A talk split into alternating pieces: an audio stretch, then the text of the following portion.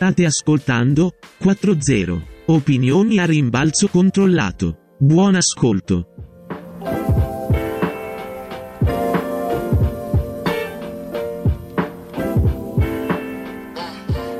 Bentornati in questa nuova puntata di quattro zero.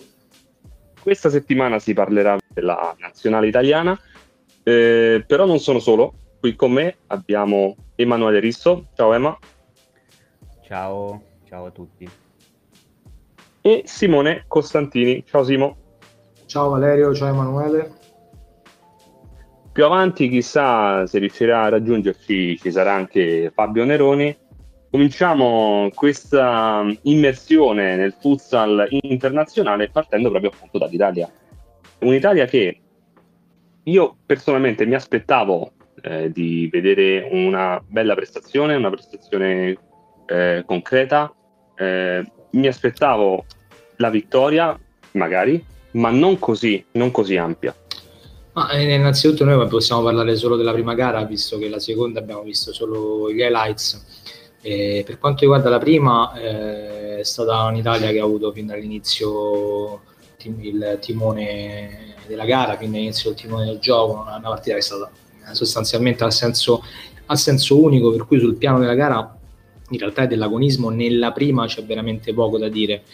Eh, per quello che abbiamo, che abbiamo visto e quello che abbiamo potuto vedere, eh, come pure abbiamo, abbiamo scritto oggi, è eh, un'Italia che ha avuto le idee abbastanza chiare, nel senso è un'Italia che sa quali, secondo me, quali sono i punti forti, sa che ha comunque due pivot eh, di piede contrario, quelli che sono stati utilizzati martedì sera, che sono Marsiligno, che quindi è Mancino, e eh, col destro eh, si metteva chiaramente Ghi.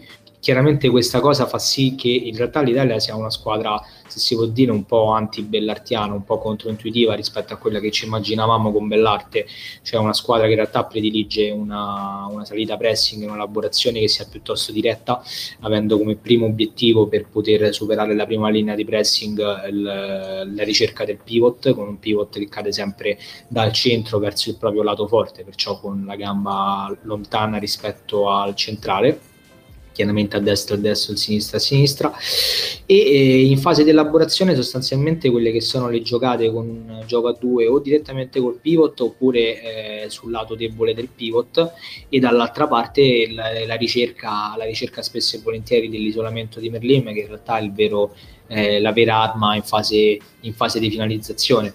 Perciò una squadra che in realtà si, si pone molto molto funzionale a quelle che sono le proprie individualità, anche la stessa predisposizione all'interno dei, delle uscite pressing, sia da rimessa dal fondo sia da fallo laterale medio e basso, in realtà è a piede contrario per cercare più linee, più linee di passaggio interne.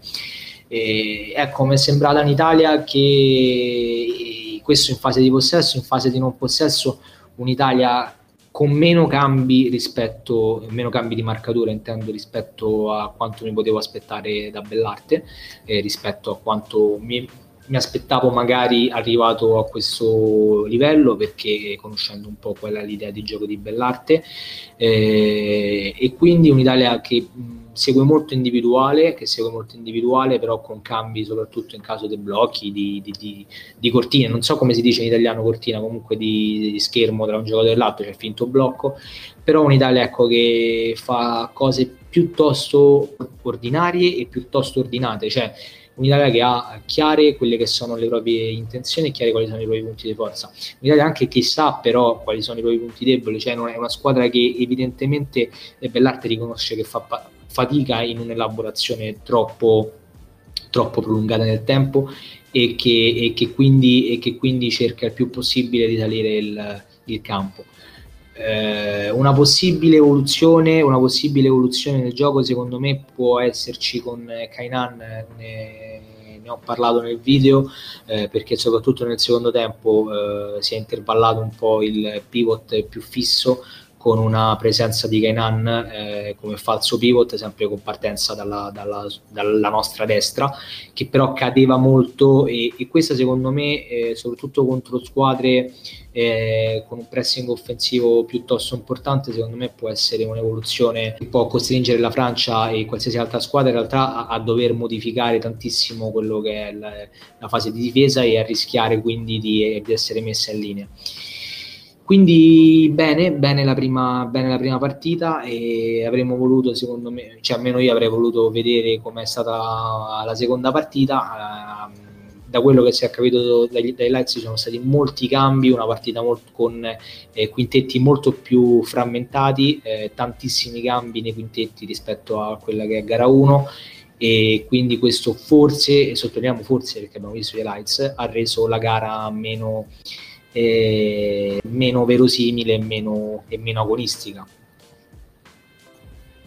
Nella seconda, sì, nella seconda ha giocato Cesaroni, ha giocato Fortini, hanno, cioè, sta, ci sono state un po' più di rotazioni. Una cosa che volevo chiederti, Simo, è se sei soddisfatto della gestione delle rotazioni di però, quelli, di, però, appunto... però, però intervengo a gran, gamba tesa, ci sono anch'io, ciao ragazzi, sono sceso alla metro, vi ciao, saluto Fabio, forte fare, Fabio. Carrambata. Eccomi, eccomi, sì, grazie, grazie, vuoi, grazie, grazie a tutti. Eh, anzi, è per, per salutare i nostri fan francesi e il nostro, soprattutto il nostro Simone Costantini, devo dire due cose. La prima è che de nos chagris, il s'en fa de manteux pourtant que Kamadi, che tu m'aimais encore, se Kamadi, che tu m'aimais encore, se c'est possible alors.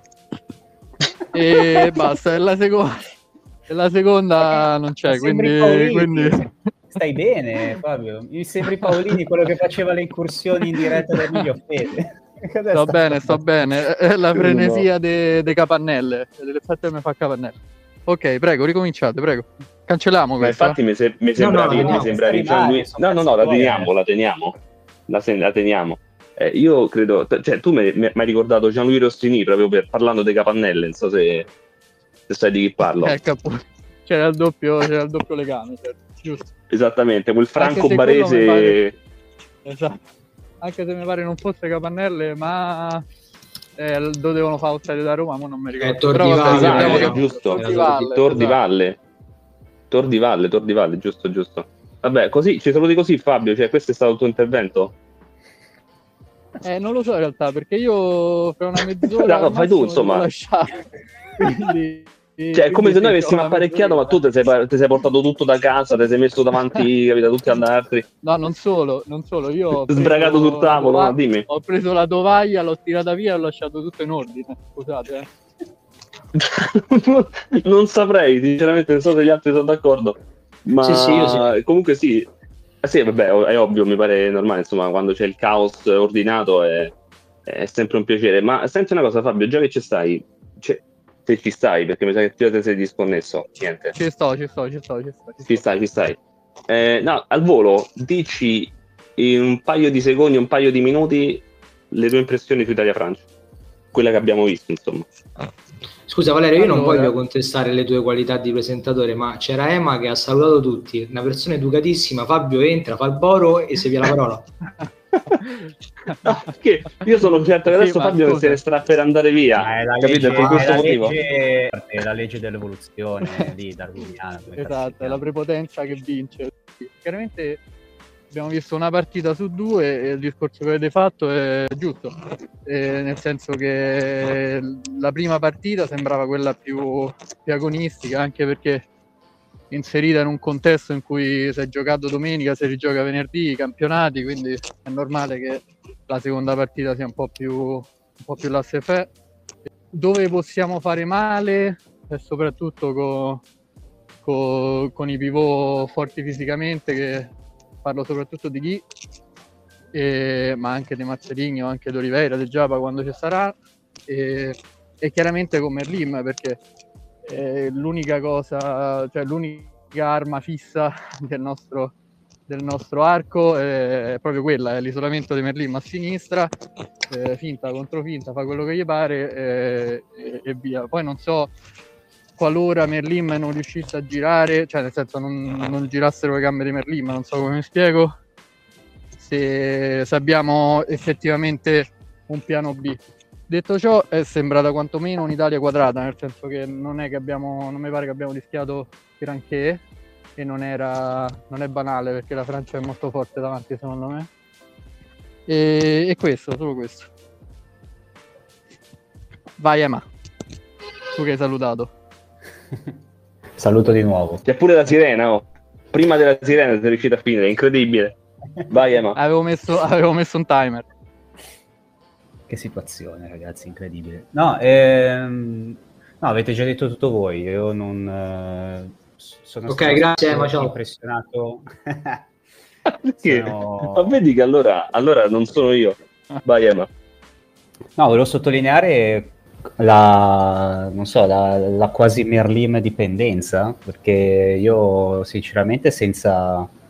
senza Merlin che, Merlin che ti crea il, la stragrande maggioranza delle occasioni e che è di gran lunga il giocatore più pericoloso che abbiamo, eh, qualche, dubbio, qualche dubbio viene di, qui, di chi potrebbe eventualmente sostituirlo. E, detto ciò, secondo me non è, cioè, anche a me è piaciuta l'Italia nella prima partita, ma secondo me non è... Eh, cioè, mi piacerebbe vederla con eh, qualche rivale un po' più, diciamo, tosto di quello, di quello che potrebbe essere una Francia che secondo me al momento è in una fase, eh, non dico calante, ma diciamo di plateau, come si usa molto dire di questo periodo, eh, quindi di una fascia secondo me un po' più bassa in questo momento. Eh, sarei curioso di vedere ad esempio a dicembre se, se veramente si realizza questa amichevole con l'Iran che... da quello che abbiamo letto su, su Twitter rischierebbe addirittura di saltare, però io mi, mi piacerebbe vedere un'Italia contro un rivale di, di, di una fascia più alta, se non più alta addirittura dell'Italia stessa, perché generalmente la vediamo sempre con, ad esempio mi ricordo gli amichevoli con l'Argentina, lì era, lì era veramente un amichevole con un rivale assolutamente di livello, e lì secondo me è un, sono test che davvero misuri la, la vera forza di una squadra, secondo me. Sai, forse la scelta di Bellarte di affrontare nazionali come l'Olanda e la Francia va di pari passo con eh, ciò che ha voluto sempre far trasmettere, ha eh, sempre voluto comunicare a chi chiedeva quali fossero le ambizioni di questa nazionale, ovvero eh, lui dice: non possiamo pensare all'Italia all'europeo paragonandoci a quella che è la storia della nazionale, e lui si riferiva appunto all'Italia di Nuccorini. Ehm, lui quello che tiene, a cui tiene è di far capire che questa nazionale è in ricostruzione, per cui noi non siamo quelli del duemilaquattro, quelli del duemilaquattordici, quelli del duemilaotto per esempio, noi siamo quelli che non sono andati al mondiale, per cui eh, credo che anche nella gestione delle amichevoli ehm, o nella gestione anche del talento lui voglia in qualche modo mh, cercare di eh, creare un percorso evolutivo graduale e non immediato, affinché poi l'Italia sì, magari quando arriverà il momento del mondiale, di prepararsi per il mondiale, toccherà affrontare magari qualche avversario eh, superiore. Parlo di amichevoli, parliamo di amichevoli perché poi ovviamente nel percorso di qualificazione di avversari eh, abbordabili se ne incontreranno, eh, però ecco, io credo che questa sia mh, la scelta de- delle avversarie eh, da parte di, di Massimiliano Bellate. Ma ah, tu come teoria, eh, la mia è più anche, diciamo, una curiosità, sarei curioso anche di vedere come se la caverebbe anche in ottica europei, per vedere dove veramente può arrivare questa. Assolutamente. Io allo stato attuale sono stato d'accordo. Io allo stato attuale sono più, diciamo che quando sono usciti i gruppi degli europei ero un po' più pessimista, e allo sta- mh, dopo questa pausa delle nazionali mi ritrovo un pochino più, leggermente più ottimista riguardo al, al passaggio del turno. Io, io parto sempre molto prudente, perché l'ultima volta che ero entusiasta della nazionale l'abbiamo, abbiamo subito una cocente delusione, quindi vado molto Vero. Coi piedi di piombo. Però devo dire, sembra, mi sembra comunque una, una, buona, una, buona, una buona nazionale sicuramente. Ma siccome parlavo di Argentina, Emma, eh, colgo la palla al balzo per parlare di quello che è successo al Parque Roca di Buenos Aires, perché eh, non è stata una amichevole come le altre. Eh, credo che da parte della federazione argentina ci sia stata da un po' di tempo la volontà di rendere omaggio a quello che è stato un ciclo eh, incredibile della, della selezione, ovvero ehm, l'Argentina veniva da quarti posti, eliminazione ai quarti di finale ai mondiali, parlo eh, qualche secondo posto, qualche vittoria, qualche vittoria a dire il vero non so, sicuramente secondi posti o terzi posti nelle competizioni continentali. E invece da quando Giustozzi prese in mano la nazionale eh, c'è stata una crescita incredibile eh, a livello non soltanto tecnico, quindi performativo, eh, ma anche organizzativo, anche promozionale. Ehm, c'è stata proprio una rivoluzione che ovviamente non, non è tutto eh, come dire eh, collegabile a Diego Giustozzi, però dall'era Giustozzi, da quando cominciò Giustozzi ad allenare la nazionale, forse da quel momento eh, è stato intrapreso un percorso che adesso è culminato con i quindicimila spettatori del eh, Parque Roca. Eh, ma secondo te questa cosa, tutto il contesto, anche mediatico, può essere replicabile? Non dico quindicimila, ma bastano anche, che so, seimila, settemila, ottomila. Ma potere eh, si, fare, si può fare quello che si vuole, nel senso, il volere potere si suol dire, no? Cioè, la, la stessa Argentina, come diceva Taborda, eh, che è stato intervistato durante la serata, eh, dieci quindici anni fa non, se la sognava una serata del genere. Eh, lì è una questione di volontà, eh, da parte di, di volontà e capacità nel, nel saper far, nel promuovere, nel promuovere uno sport. Chiaramente i risultati hanno, hanno aiutato, perché eh, ai mondiali, ai mondiali sì, prima del, del, della vittoria del duemilasedici e secondo posto di quest'anno, l'Argentina non aveva mai raggiunto eh, solo un quarto posto a, a Taipei nel duemilaquattro, eh, a Taiwan, e e aveva vinto già eh,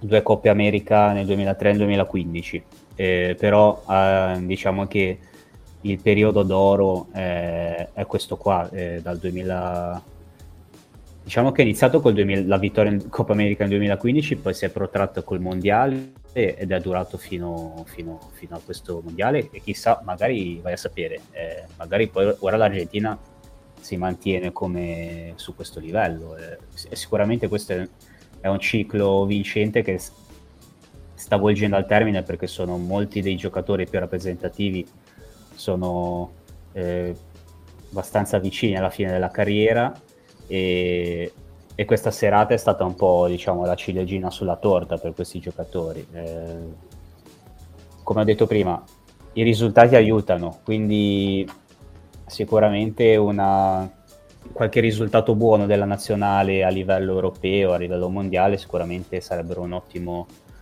impulso. Però anche è vero che ci sono nazioni che vincono ben poco, ma comunque hanno, riempiono lo stesso i palazzetti, quindi non è, non è per forza legato ai risultati. Io, se posso, credo che se sia cre- per quello che sto seguendo nell'ultima settimana in Argentina, poi abbiamo avuto anche una breve, eh, un breve scambio con, con l'allenatore del Boca, con Garcia, e credo che, credo che ci sia creata un po' la tempesta perfetta in Argentina, nel senso che c'è una generazione d'oro, forse, come diceva giustamente Ema, alla, alla, fine del, alla fine di un ciclo, per cui un po' anche una sorta di ringraziamento. Una, un ambiente che adora seguire, eh, seguire lo sport dal vivo, che ha una cultura del tifo eh, e una cultura dello sport eh, e dello stare insieme diversa rispetto a quella che c'è in Europa. E io credo che anche l- l'arrivo di tante sezioni delle polisportive abbia, come io dico sempre la stessa cosa, però credo che i palazzetti si possano riempire o nelle, o nelle cittadine, eh, nel caso in cui arrivino in prima divisione, oppure nelle grandi città si riempiono se, se gioca il Boca, se gioca il River, se gioca il San Lorenzo, se gioca il Racing Avellaneda. Se no, se no non si riempiono i palazzetti, non si riempiono gli stadi, non si riempiono, eh, non si riempie nulla. E questo, questa combo, no, no questa combo, questo insieme di situazioni ha portato. Io poi ho, ho visto la replica su YouTube, cioè il replay della partita su YouTube, e ha, ha portato un ambiente, un ambiente veramente elettrico l'altra sera che, che, che dimostra come lo stato del futsal in Argentina probabilmente sia a un livello eh, al momento in cui forse solo in, in, solo, solo in Brasile per, per tifo e per attaccamento. Nemmeno in Spagna questo tipo di attaccamento forse si sente, almeno nei confronti della nazionale, credo. Riconoscenza. Quello della nazionale, sicuro. Della nazionale, credo. Spagna... Scusa, vale, scusa. Ah, vai, vai, vai, Anna. Quello che c'è in Spagna, che si aggancia a quello che dicevi te, Simo, è una cultura della, della società polisportiva, che c'è anche tra l'altro in Portogallo.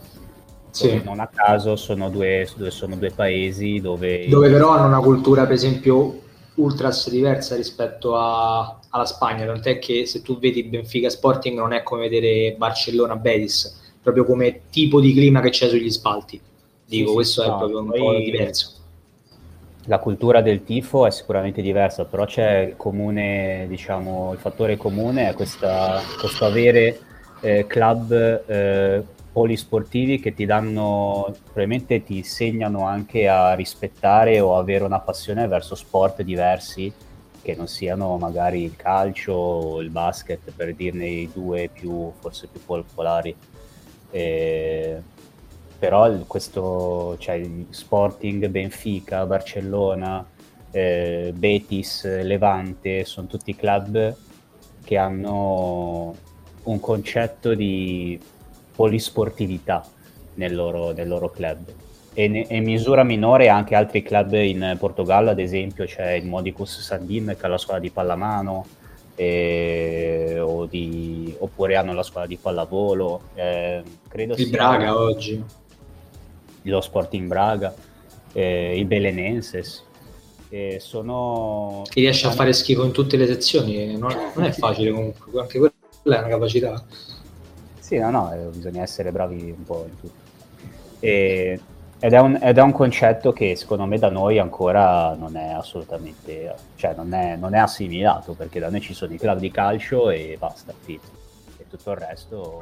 Ma credo che da noi ci sia troppo una cultura calciocentrica, ma veramente possessiva e invasiva, a tal punto da... Eh, ammazzare qualsiasi altro tentativo di, di polisportiva, qualsiasi tentativo di polisportiva, qualsiasi tentativo di una eh, controcultura magari. Eh, forse probabilmente giusto la pallavolo riesce a catalizzare tanta attenzione. Beh, in certe parti d'Italia. Pure il basket. O la, o la pallacanestro, ad esempio. Diciamo, esattamente, sì, diciamo la pallacanestro e il basket, due. No? Dicevo che in Italia purtroppo non si è mai riuscito a, a creare questa cultura...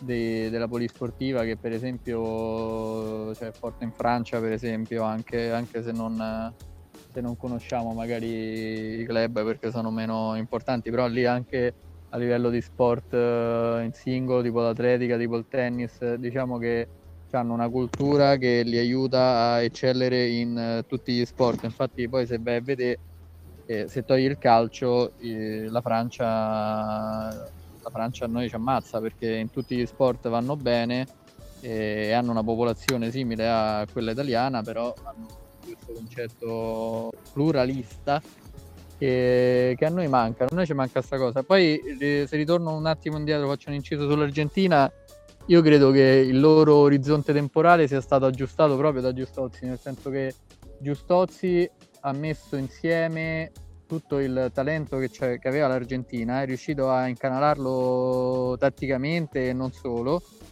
e da là poi vabbè sappiamo hanno vinto il mondiale, eh, e da là nasce il seguito, a parte le, spoli, le polisportive Boca, River, Newell's, tutto quello che volete, da, dalla vittoria del mondiale e dalla, dall'importanza che assume l'Argentina in quella maniera, Si, si prendono tutto il seguito che avevano anche altri sport, e quindi viene vissuto il futsal come, come fanno spesso gli argentini con qualsiasi sport, quasi qualsiasi sport, e qualsiasi sport e squadra quantomeno, in cui vivono lo sport come una veramente una collettività, perché lo vivono come se fosse la cosa più importante, più importante che c'hanno. Questo poi ci stanno dinamiche sociologiche che non, non vengo a, a di cui non vengo a parlare qua perché non ne so niente e quindi è inutile che lo faccio.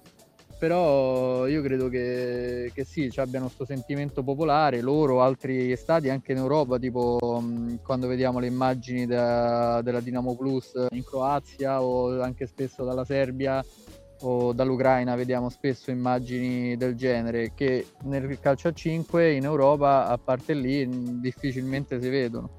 Eh, però per eh, esempio io quando avevo, a me è capitato di andare a vedere Virtus, Virtus Roma contro il Panathinaikos al Palo Automatico, e le stagioni d'Eurolega di Bodiroga e, insomma, duemiladieci più o meno era duemila, mi sembra duemila, mi sa che stagione duemilanove duemiladieci, sì, una cosa del eh, genere, no? E, e c'erano i tifosi in trasferta del Panathinaikos che tra le altre cose sono gemellati con i tifosi della Roma, che sono in larga parte i tifosi della Virtus, e fecero, fecero uno spettacolo. Allora andai un po' a vedere e, e quando ho visto che eh, il, credo, credo che sia il Panathinaikos che le K T N abbiano una sezione di futsal, e, eppure la K sicuro, assolutamente le K, le, credo, credo anche, credo anche il Panathinaikos, credo, sai, mi, mi sembra, e, e quando andavo a vedere, e per caso mi è capitato lo streaming di una partita del campionato greco, ho visto il, il E il palazzetto dove gioca le K T N sembrava poco più pieno, anzi nemmeno, sembrava più vuoto del PalaLevante,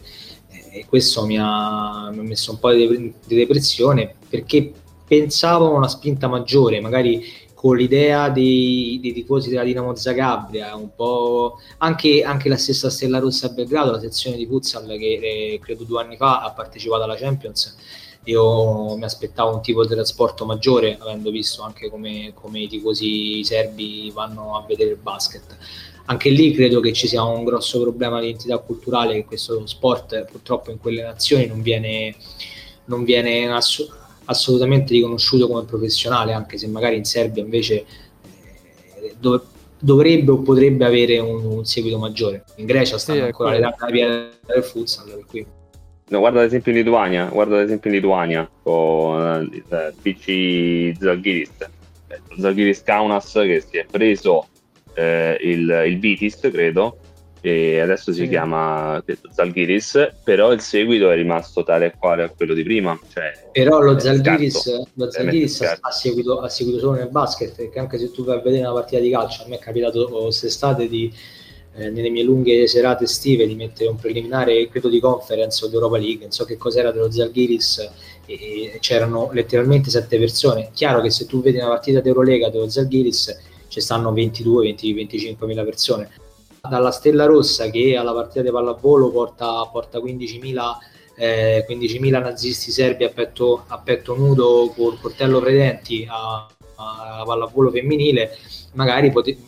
mi aspettavo un tipo di seguito maggiore, che tipo simile a magari al Newell's eh, nel futsal o al Boca, e ah, questo magari non è arrivato. Stella Rossa di futsal è iniziata male e sta finendo peggio, perché bene avevano, Ma... no, avevano, avevano, fatto la, avevano fatto uno squadrone che avevano vinto il campionato, però poi a, avevano avuto subito tipo problemi economici, sono andati via tutti e adesso è in seconda, nella seconda divisione serba, che sta, sta risalendo, sta lottando per risalire se non ricordo male, però sì, è... Non, è, non è stata gestita alla grande, diciamo. Eh, quello è un peccato, per esempio, perché, perché almeno in Est Europa, soprattutto la Serbia è un paese che comunque ha un, un'ottima nazionale, un ottimo movimento. Sai, se tu inizi a mettere, a fare ogni, ogni mese e mezzo Stella Rossa Partizan con la gente che si prende a colpi di scimitarra, magari per chi ci rimane in mezzo non è divertente, però quantomeno... al movimento può fare solo bene, insomma. Scusa Simo, mi correggo perché ho detto, ho preso una cantonata, la Stella Rossa è ultima con zero punti anche in seconda divisione serba, quindi non sta andando benissimo. E allora mi sa, mi sa che è l'ultima stagione della sezione futsal da Stella Rossa. Comunque volevo, volevo anche, perché prima ho detto cultura della polisportiva in Italia non è magari come quella in altri paesi, però eh, al primo posto in Serie A al momento c'è una Polisportiva, quindi questo è giusto, è giusto specificarlo. Il Petrarca, il Ebbene Petrarca. Sì, è una polisportiva non calcistica, cioè nel senso una polisportiva che non ha il calcio nel suo, eh, diciamo nel suo universo, perché la, il Petrarca è conosciutissimo nel rugby, eh, ed è adesso, adesso si sta facendo conoscere nel futsal. Però è rarissima incontrare una, una polisportiva in Italia, per le poche che ci sono, una, sporti- una polisportiva che, che abbia la sezione calcistica, perché il calcio probabilmente assorbe tutto, non so, oppure perché... E la cultura del calcio viene vissuta in maniera differente dalla cultura dello sport indoor, quindi pallavolo, basket, futsal, non lo so. Se voi mi parlate di cultura sportiva lo capisco, però in Spagna eh, non è che il, il futsal, che è seguitissimo, eh, non è che toglie percentuali di share al calcio, cioè non toglie niente al calcio, però se voi andate su un programma tivù spagnolo Eh, o prendete un canale spagnolo, come, come sapete perfettamente si parla di calcio forse ancora di più rispetto a quanto si parla di calcio in Italia, cioè in una città come Siviglia, che è grossa come Firenze, ci stanno cinque radio, cinque, quello che succede a Roma a Siviglia succede con una città grossa come Centocelle, cioè eh, che il calcio sia assoluzzante in Europa, soprattutto nei paesi latini e o in alcuni paesi del nord Europa è chiaro. Quello che è meno, quello che è meno chiaro è, secondo me, è secondo me il motivo per cui questo non si può fare. Ma poi volevo aggiungere un'altra cosa, nel senso che in Spagna, in Spagna per esempio, facciamo l'esempio della Spagna, ma posso fare anche l'esempio in Argentina del Pinocho, cioè i club solo di futsal eh, hanno una loro identità, come ad esempio l'Inter Movistar o altri, o mi viene in mente all'epoca, ne so, il, il Segovia, il Cartagena, il, il Murcia hanno una loro identità basata... Per esempio, che sta lì alla Ignata, che sì. è un club molto conosciuto, insomma. O il Carlos Barbosa in Brasile, cioè loro hanno, hanno un'identità basata sugli anni. Io credo che il problema sia sicuramente, appunto, come, come se ne abbiamo, abbiamo parlato a lungo, delle polisportive, ma anche che quelle squadre di futsal che sono solamente futsal continuano ad avere un'identità. Cioè io continuo a vedere il campione italiano sapendo perfettamente eh, che non, non come... Poi sono, poi sono cose che ci raccontiamo sempre, no? Però quando parliamo dei problemi, del perché non portiamo la gente, a me è stato detto oggi, l'ho mandato a un, a un mio amico che ha giocato a calcio a cinque, ma che adesso sta un po' fuori dal, dal giro, e mi ha detto eh, se rimettessero a posto il PalaEur per giocare a futsal si potrebbe riempire, ma a Roma tu non riempirai mai quindicimila persone, non metterai mai quindicimila persone al PalaEur a vedere una partita di futsal, semplicemente perché eh, la gente... tolti gli addetti ai lavori non vanno a vedere il futsal perché non si appassionano, perché non si identificano con nessuno. Piccolo inciso, piccolo inciso il PalaEur neanche si può giocare a futsal perché è troppo piccolo. Sì, no, infatti il problema, sì, infatti il problema del PalaEur era eh, il campo, però era per dire, era per sì, dire sì, la struttura no, più grossa che avevamo, la struttura più grossa sì, che forse sì, abbiamo. Ma no, ma... ma non riempie vogliamo... neanche, neanche più piccoli, anche il PalaGenza stesso. Se io potrei, potrei parlare del forum di Assago, che magari è, è grosso come il PalaEur e ci può e mettere un campo da calcio a cinque, ma lì a Milano è un altro problema culturale, che il futsal è, an- è an- ancora più di nicchia rispetto a, a quello che è a Roma, allora lì si mette un, un problema sì. in più, capito?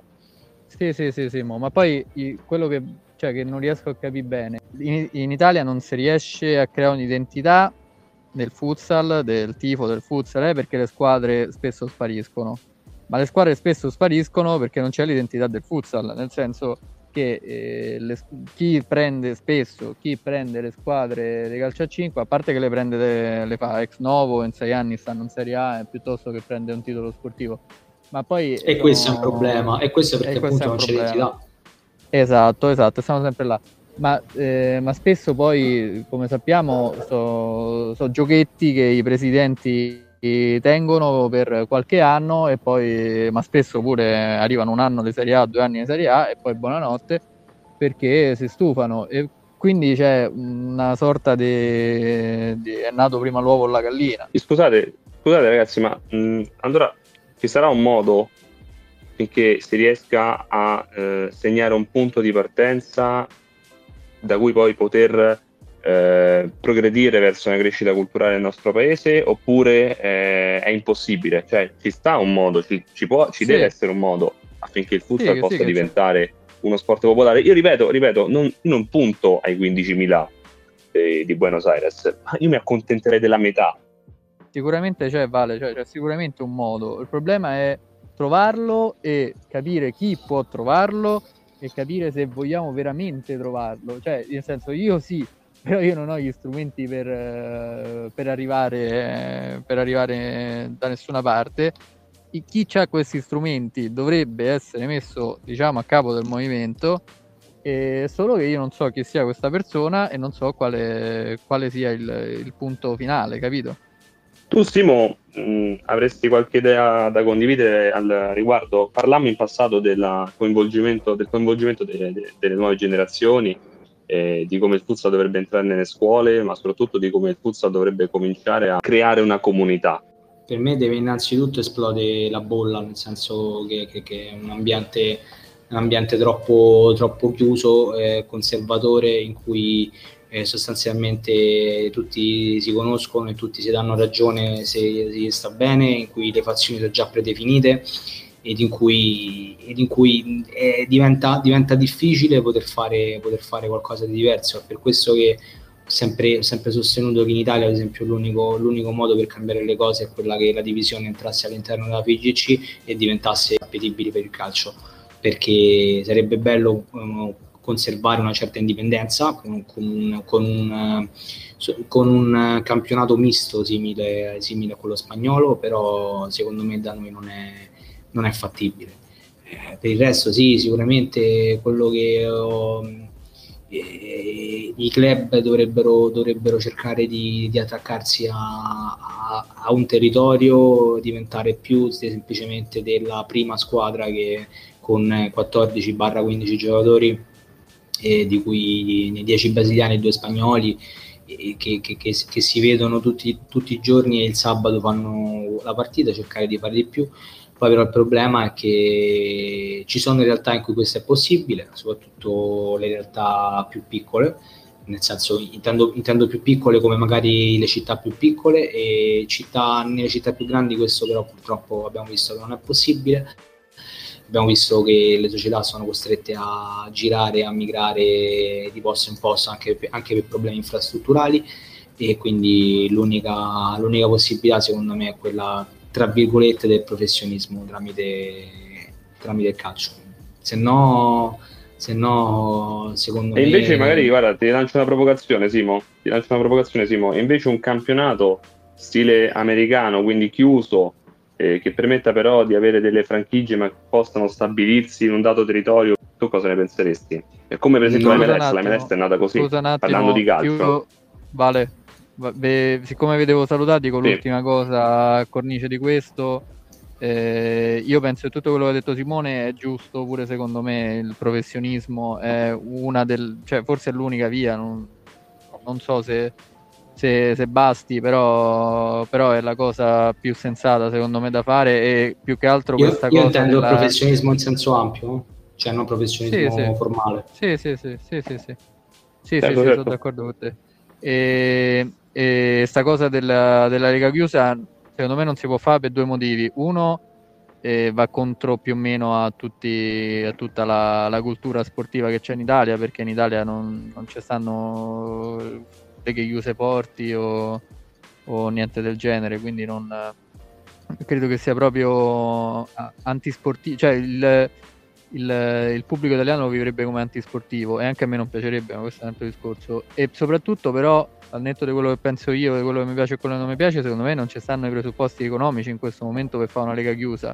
Perché dovrebbe un presidente stabilire una franchigia, cioè che cosa gliene tornerebbe, capito? Questo Questo io non, non, non credo che, che, che sia possibile.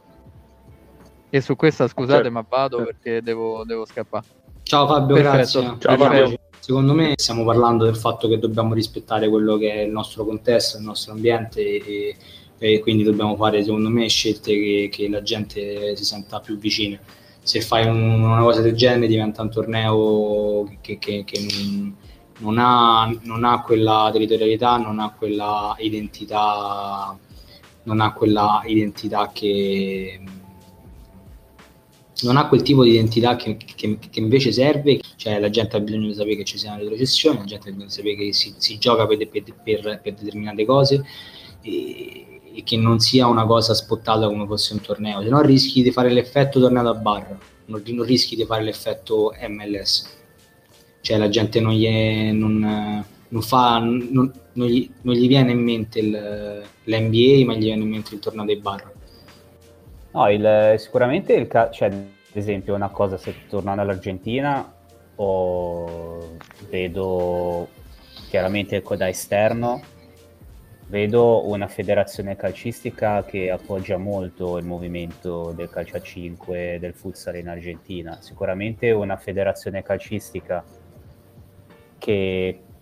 che vede, che crede veramente nel, nel futsal come sport, eh, sicuramente aiuta. Eh, si, eh, una, trovare, secondo me, una buon, un buon modo per, eh, di, per trovare, diciamo, una via verso la crescita può essere trovare una sorta di compromesso Eh, con, eh, con il mondo calcistico, perché secondo me il, il, secondo me il calcio può aiutare il futsal a crescere, però a determinate condizioni che secondo me eh, non, vengono, non vengono spesso rispettate e sortiscono l'effetto contrario. Mi riferisco a un altro discorso che abbiamo già fatto in precedenza, alla, alla promozione del futsal come strumento di sviluppo del calcio e Vedere il, vedere il futsal come mezzo, e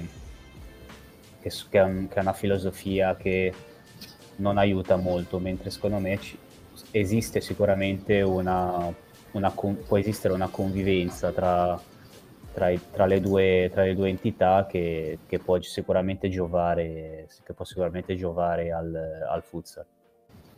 Ringrazio Emanuele per essere stato con noi. Ciao Emma. Ciao Vale, ciao Simo, grazie a tutti. Ciao, ciao ragazzi. Ah, non mi avevi salutato, scusa, anche Vale. Simone. Scusa Vale. Ah, ciao, basta, Simone. Non saluto più. No, tranquillo Simo, tranquillo. Ciao a tutti. Bravi tutti, bravi tutti. Grazie Simo, grazie Emma, e ringraziamo voi che ci avete ascoltato e che ci avete seguito. Ci sentiamo alla prossima puntata. Ciao.